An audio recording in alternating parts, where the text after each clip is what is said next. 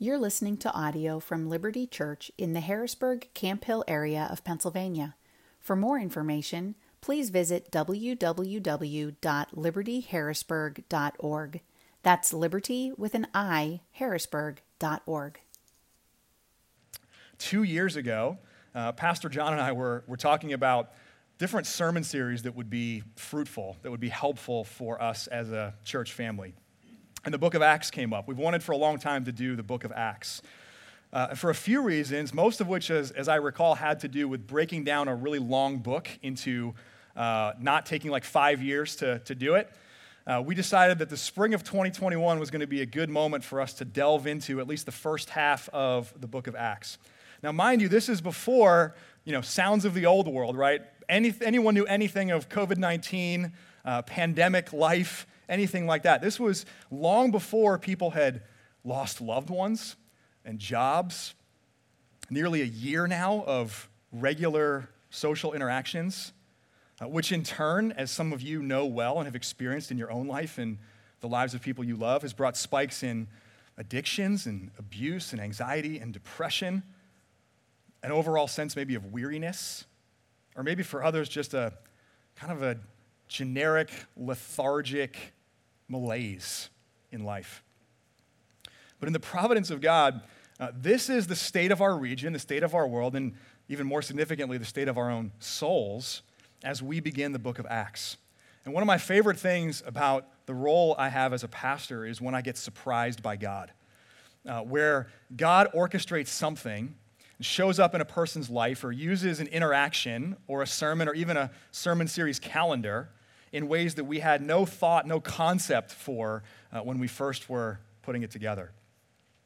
The book of Acts is a book about the Spirit of God empowering Jesus' church to advance God's mission. And I'm going to say that a lot over the course of the morning. So if you want to write it down, it's going to be kind of a theme of our entire series. But the Acts is a book about the Spirit of God empowering Jesus' church to advance God's mission tracing the growth of the early church through the ministry of the apostles. It's traditionally been referred to as the Acts of the Apostles. You might even see that title printed in, in your Bible. But though the apostles feature prominently in this book, like all of Scripture, this is a book about the work and the worth of God. It's a book about the power of the Holy Spirit. It's a book about Jesus' church. It's a book about God's mission. So, the opportunity before us in the weeks ahead is that we might see with fresh eyes the story that you and I have been swept up into. As we, God willing, will soon emerge from what is almost now a year of pandemic life, and will emerge in a region filled with people who are desperate for meaning and purpose and relationships, not to mention all kinds of practical help if there's a book in the Bible that's going to compel us to be present and faithful and bold as God's people in this moment, in this time and place, it's this book. It's this book. This book is about the unstoppable gospel of Jesus Christ. This book is about the worth of sacrificing and suffering for Jesus' name. This book is about the supernatural power of the Holy Spirit that carries the church beyond anything attainable by human effort. So may it rekindle your zeal. May it recalibrate your priorities. May it call all of us for the first time or one more time to the incredible joy, to the opportunity, to the responsibility of being the church bought and sent and sustained by Jesus Christ. Let me pray for us, and then we'll delve into the book of Acts. If you want to flip there, page 909 is where you'll find today's text, but let me pray for us. God our Father, we ask now in these precious moments that we have together that you would open our hearts and minds by the power of your Holy Spirit, that as the scriptures are read, that as your word is proclaimed, we might hear what you are saying to us today, because surely you speak peace to your people. So may your peace propel us to advance your mission in this world. And we pray this through the name of our God and Savior, Jesus Christ. Amen. Amen. I invite you now to listen with open ears to this book that we love. This is the book of Acts, chapter 1, verse 1. In the first book, O Theophilus, I have dealt with all that Jesus began to do and teach until the day when he was taken up, after he had given commands through the Holy Spirit to the apostles whom he had chosen. He presented himself alive to them after his suffering by many proofs, appearing to them during 40 days and speaking about the kingdom of God. And while staying with them, he ordered them not to depart from Jerusalem, but to wait for the promise from the fa- to wait for the promise of the Father, which he said, "You heard from me." For John baptized with water, but you will be baptized with the Holy Spirit not many days from now. Verse 6 So when they had come together, they asked him, Lord, will you at this time restore the kingdom to Israel? He said to them, It is not for you to know times or seasons that the Father has fixed by his own authority, but you will receive power when the Holy Spirit has come upon you. And you will be my witnesses in Jerusalem and in all Judea and Samaria and to the end of the earth. And when he had said these things, as they were looking on, he was lifted up, and a cloud took him out of their sight. And while they were gazing into heaven, as he went, behold, two men stood by them in white robes and said, Men of Galilee, why do you stand looking into heaven? This Jesus, who was taken up from you into heaven, will come in the same way as you saw him go into heaven. Then they returned to Jerusalem from the mount called Olivet, which is near Jerusalem, a Sabbath day's journey away. And when they had entered, they went up to the upper room where they were staying. Peter and John and James and Andrew, Philip and Thomas, Bartholomew and Matthew, James the son of Alphaeus, and Simon the Zealot, and Judas the son of James. It's not Judas Iscariot, it's a different Judas, Judas the son of James. All these, with one accord, were devoting themselves to prayer, together with the women and Mary, the mother of Jesus, and his brothers. In those days, Peter stood up among the brothers. The company of persons was in all about 120, and said, Brothers, the scriptures had to be fulfilled, which the Holy Spirit spoke beforehand by the mouth of David concerning Judas who became a guide to those who arrested Jesus. For he was numbered among us and was allotted his share in this ministry. Now, this man acquired a field with the reward of his wickedness, and falling headlong, he burst open in the middle, and all his bowels gushed out. And it became known to all the inhabitants of Jerusalem, so that the field was called in their own language Akeldama, that is, field of blood. For it is written in the book of Psalms, May his camp become desolate, and let there be no one to dwell in it and let another take his office. So, one of the men who have accompanied us during all the time that the Lord Jesus went in and out among us, beginning from the baptism of John until the day when he was taken up from us, one of these men must become with us a witness to his resurrection. And they put forward two Joseph, called Barsabbas, who was also called Justus, and Matthias. And he prayed, and they prayed and said, You, Lord, who know the hearts of all, Show which of these two you have chosen to take the place in this ministry and apostleship from which Judas turned aside to go to his own place. And they cast lots for them, and the lot fell on Matthias, and he was numbered with the eleven apostles. This is God's word. With our time this morning, as we kick off this series, we're going to look at this first chapter of Acts in three parts preparation, calling, and preparation. So, preparation, the, the backdrop of Acts and the work of the triune God, which sets everything up that we're going to read through in this book in the weeks and months to come. Calling, where the apostles receive their calling and their commissioning from the risen Jesus. And then preparation, again, what the apostles do until Pentecost. So, first, preparation. Uh, the book of Acts was written sometime around 62 AD, picking up where the Gospel of Luke leaves off it recounts the spread of the gospel around the first century Mediterranean world in the 30 or so years after Jesus' death and resurrection and ascension. Luke and Acts are actually a, a two volume set from the same author, a physician turned historian slash evangelist slash theologian named Luke. Now, Luke was not himself an apostle, nor was he a firsthand witness of Jesus during his earthly ministry, but rather Luke was the traveling companion of the Apostle Paul. He is the only Gentile, he is the only non Jewish contributor to the New Testament. And as we read this book, that adds a lot to Luke's recounting of Gentiles being included in the church and among the covenant people of God. It's not just for Luke doctrine or theory, it's his own life, it's his own salvation that he is writing about when Gentiles are included in the church. Luke is no minor contributor to the New Testament either. This two volume set comprises roughly a quarter of the entire New Testament.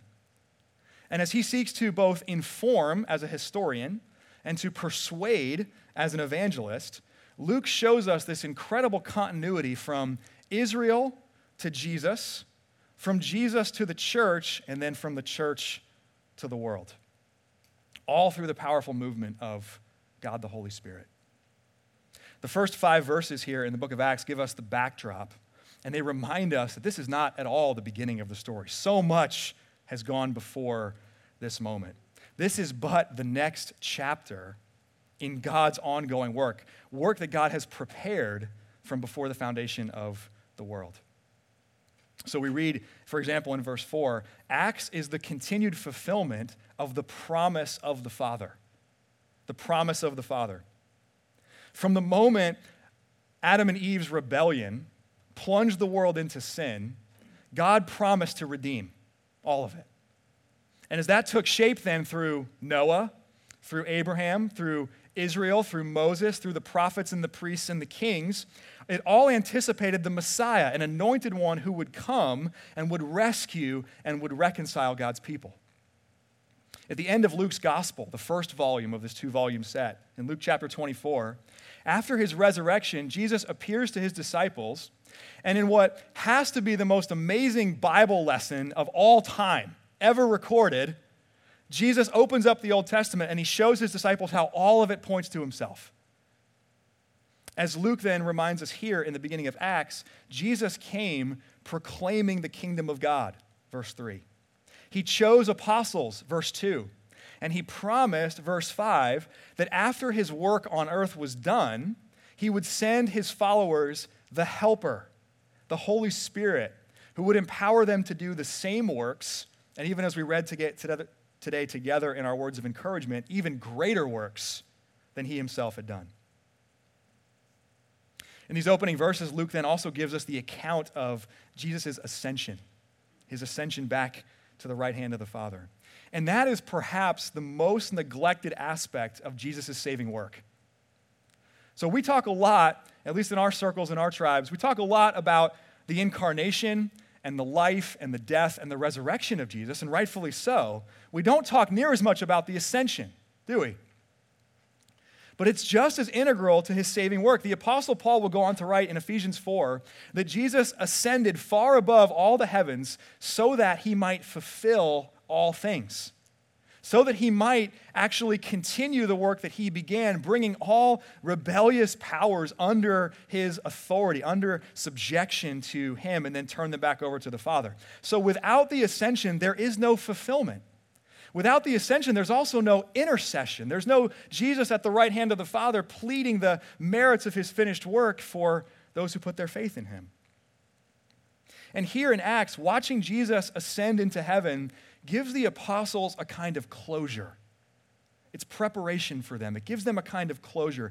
Jesus will still be with them to the end of the age, as he promised, but not in the same way. And think about this without this moment, without this moment, they would have kept on looking for resurrection appearances of Jesus, where during those 40 days he went in and out uh, from among them. They would have kept looking for those appearances when instead they were meant to receive the Holy Spirit and then be sent out in the Spirit's power. So, with Luke, grow in your appreciation for Jesus' ascension.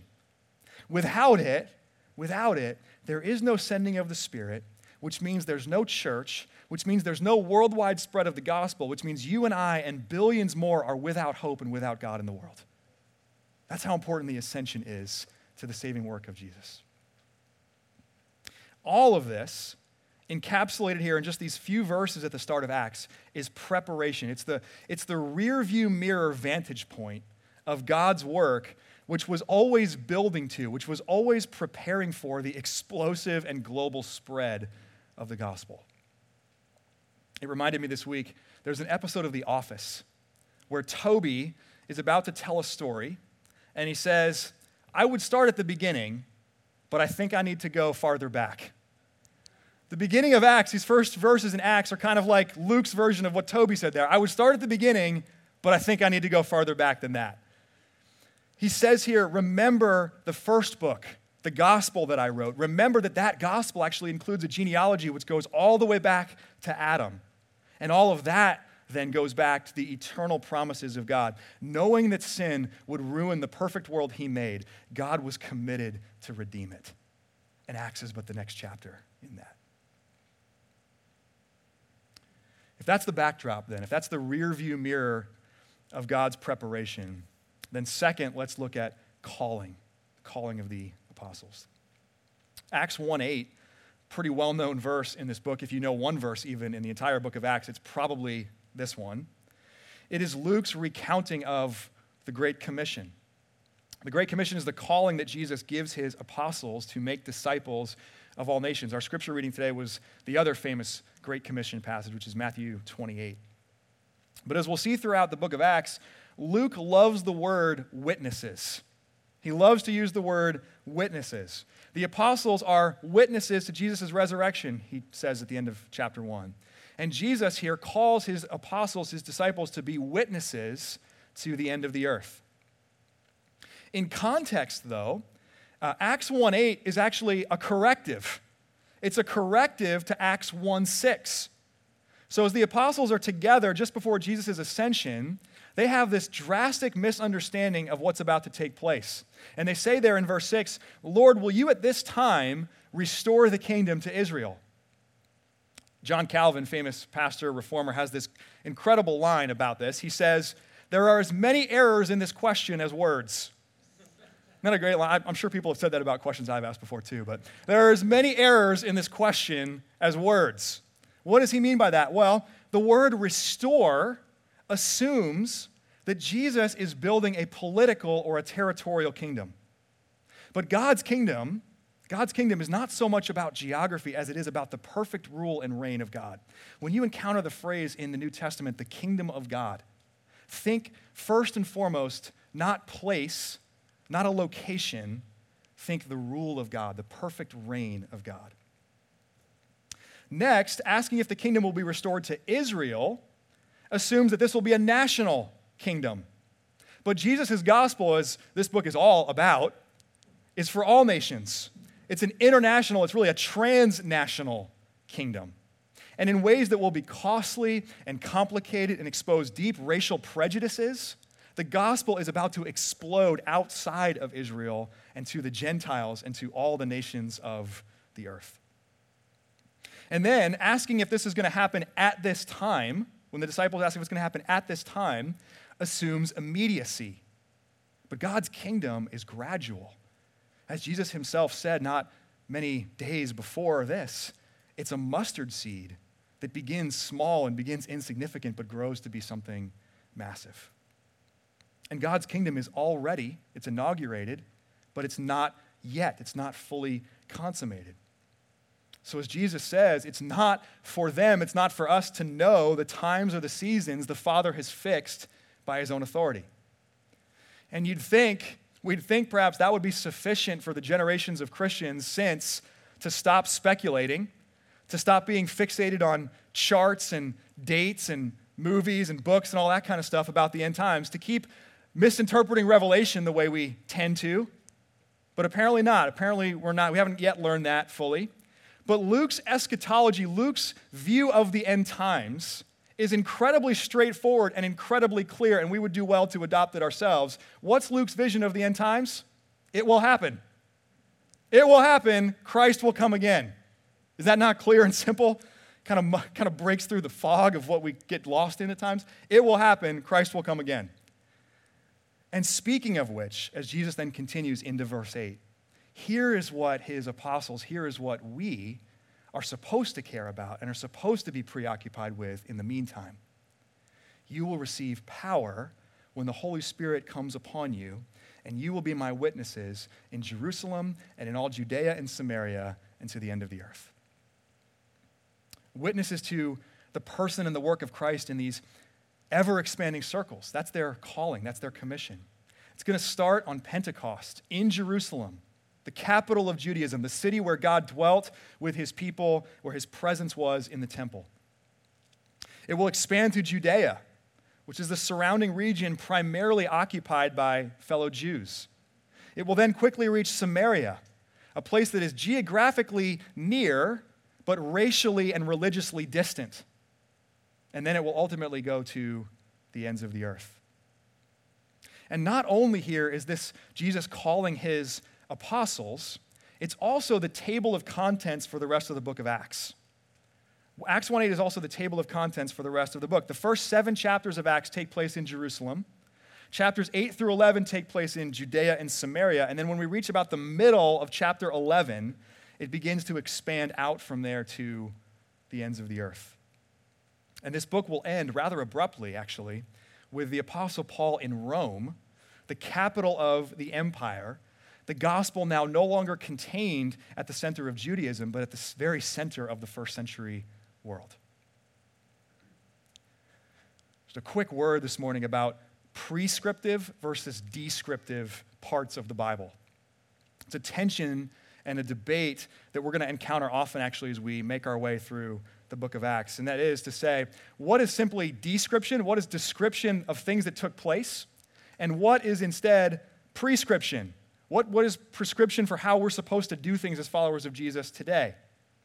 And so, if you've been around the church for any period of time, if you've ever gone through Acts in particular and looked at Acts 1, you've perhaps heard Acts 1 8 used as a prescriptive model. So, in other words, that we are called to be Jesus' witnesses, which is absolutely true. And we start in our Jerusalem, our own immediate context, our own immediate circle. And then we move out to our Judea and our Samaria, our local and national context, both with people who are similar to us and people who are very different from us. And then we move from there to the ends of the earth, into global missions. Anybody familiar with this paradigm? Heard this described in some place before? Willing to admit that today? It's okay. It's okay. It's a safe place here. None of those conclusions are actually wrong at all. We're called to be witnesses to Jesus in all of those places. But, friends, consider this morning where are you and where am I in Acts 1 8? We are the ends of the earth.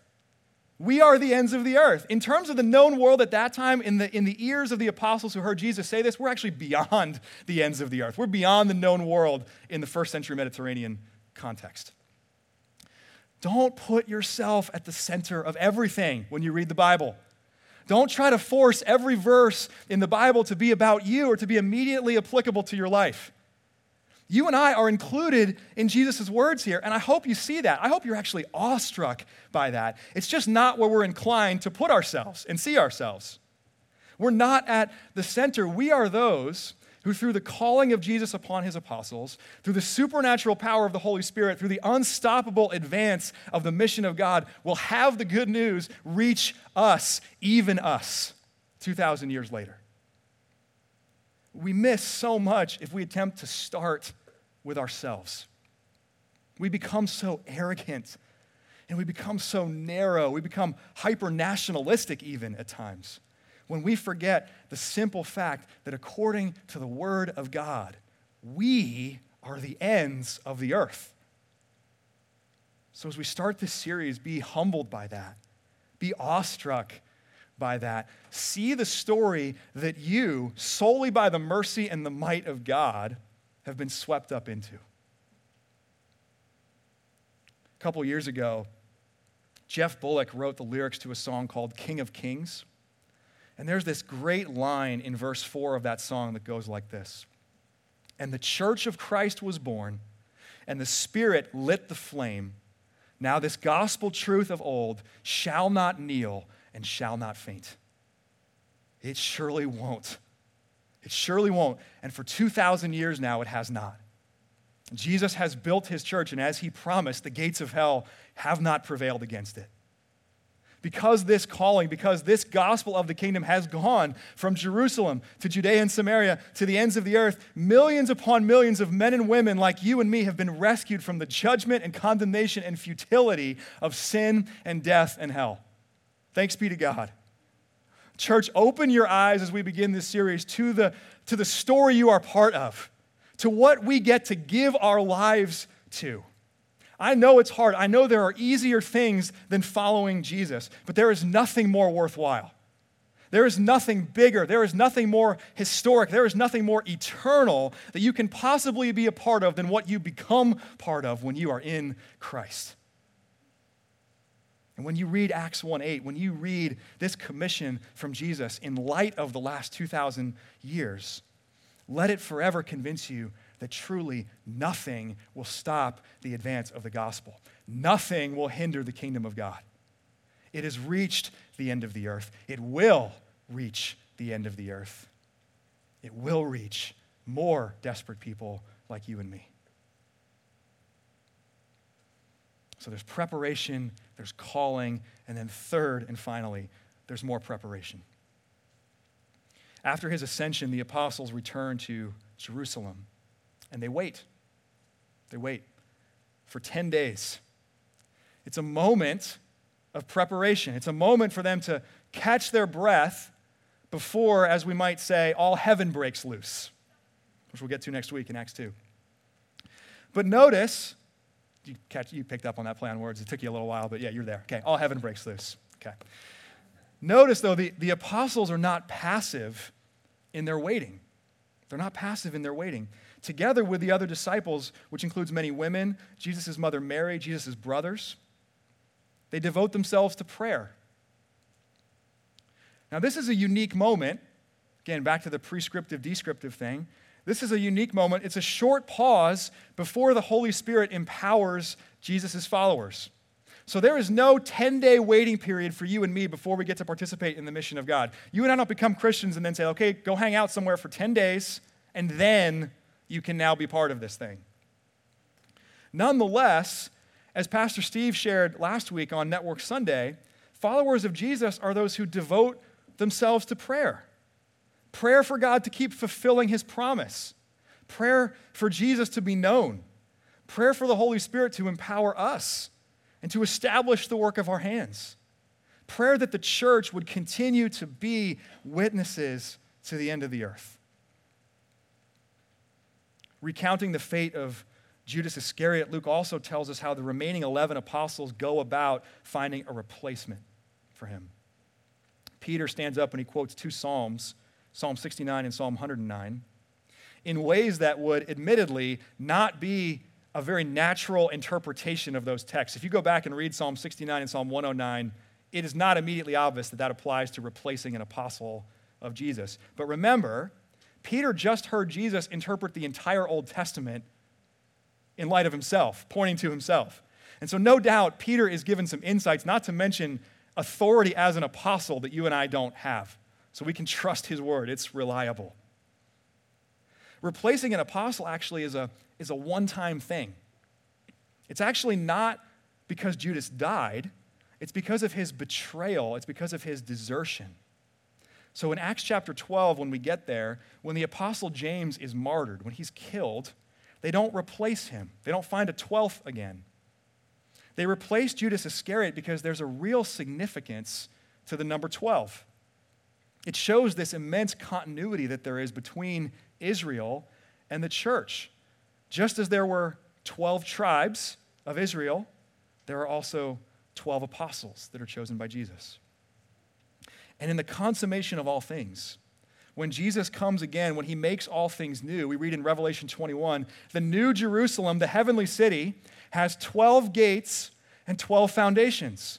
And on each of those 12 gates is written one of the names of the tribes of Israel. And on each of those 12 foundations is written one of the names of the 12 apostles. Judas, because of his betrayal, is not one of those names. But there needs to be a 12th name. And so two candidates are put forward Joseph and Matthias. I feel bad for Joseph because he has like three names mentioned here, and then it's not him. but he has three names Joseph and Matthias.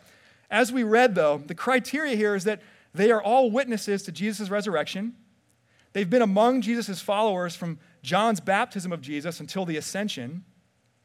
And church tradition will tell us, it's not in Scripture itself, but church tradition tells us that both Joseph and Matthias were among the 70. When we read in the gospel accounts that there are 70 disciples that Jesus sends out at different times, both of these men were among the 70. But just as Jesus chose the original 12, Jesus must be the one to choose Judas's replacement. And so the apostles pray, Jesus, you are the knower of hearts. You know hearts. Which one of these two have you chosen? And they cast lots, and the lot falls to Matthias. This is actually the last time in all of Scripture that lots are cast. There are no other examples in the New Testament after the day of Pentecost where lots are cast. Now, we're not told for sure, but that's almost certainly because once the Father and the Son have sent the Holy Spirit, there's no longer a need. Who needs lots? Who needs to cast lots when you have the Spirit of the living God dwelling inside you? Despite the fact that certainly there are moments in my life and probably in yours where casting lots would make things a lot easier, it is infinitely better to have God Himself. It is infinitely better. The Spirit leads and guides us not just in these important decision making moments of our lives, the Spirit leads us and guides us in every moment of our lives because the Father and the Son have sent the Spirit. Chapter 1 then ends in the waiting, in the preparation. If it felt kind of like an odd stopping point, it, it is. It's a pregnant moment. Jesus has ascended, but the Spirit has not yet come. And so, between today and next Sunday, when we explore Acts chapter 2 together, I would invite you to use this week to ask God to prepare you. To ask God to prepare you. To prepare you for what He has for you this year. Because we're only about a month into a new year. To ask Him to prepare you for participation in the life of this church as we together participate in the mission of God, in this gospel that has been passed down to us and is now our time and our turn to see advanced in the world. If you've never put your faith in Jesus, that is the preparation.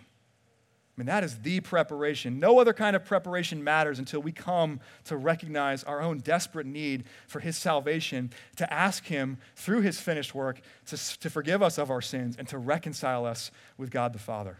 So we ask Him to empower us with His Spirit. And so, if that's you, if you're here today, if you're listening today and you've never put your faith in Jesus, I would implore you be reconciled to God through Him. All the other kinds of preparation, all the other kinds of things that Christians talk about, prescriptions that we make for how to live your life and be good and moral people, none of that matters if you've forsaken the preparation of trusting in the finished work of Christ. That is the preparation. If you have put your faith in Jesus, you already have the Holy Spirit. And so this week is not your version of a 10 day waiting period. I'm not saying to you, go sit off on the sideline for 10 days and wait. But, but, there are key moments in our lives where we continue to prepare to be sent back out into the mission of God, to participate in it in maybe a new way or with fresh eyes. And so, if the gospel has become in any way rote to you, if church, if the church established by Jesus himself has become ordinary and commonplace, if the mission of God has lost its flavor and its vitality, then ask God the Spirit to renew you, to revive you. Preach to your own soul the words of the Apostle Paul, where he writes, Wake up, O sleeper, rise from the dead, and Christ will shine on you. Christ will shine on you. This is the story, friends, that we are caught up in. The Spirit of God has empowered Jesus' church to advance God's mission. So, because you have been saved through God's mission, because you are united with Jesus and his church, because the very Spirit of God dwells in you, lift your heads and rejoice today. Until Christ comes again, nothing will stop this gospel of the kingdom of God. Amen. Amen. Let me pray for us. Oh, Lord our God, you have given to us this glorious gospel of our risen Master and Savior, Jesus Christ. And we pause and we remember today how glorious that gospel is and how it was your plan and your work from before the foundation of the world. How Acts is not the beginning, but only the next chapter of work that you have done from eternity past. We ask, Father, that you would as we joyfully have received this good news for ourselves, that we would also be those who share it with others. Prepare us, renew us again by your Spirit.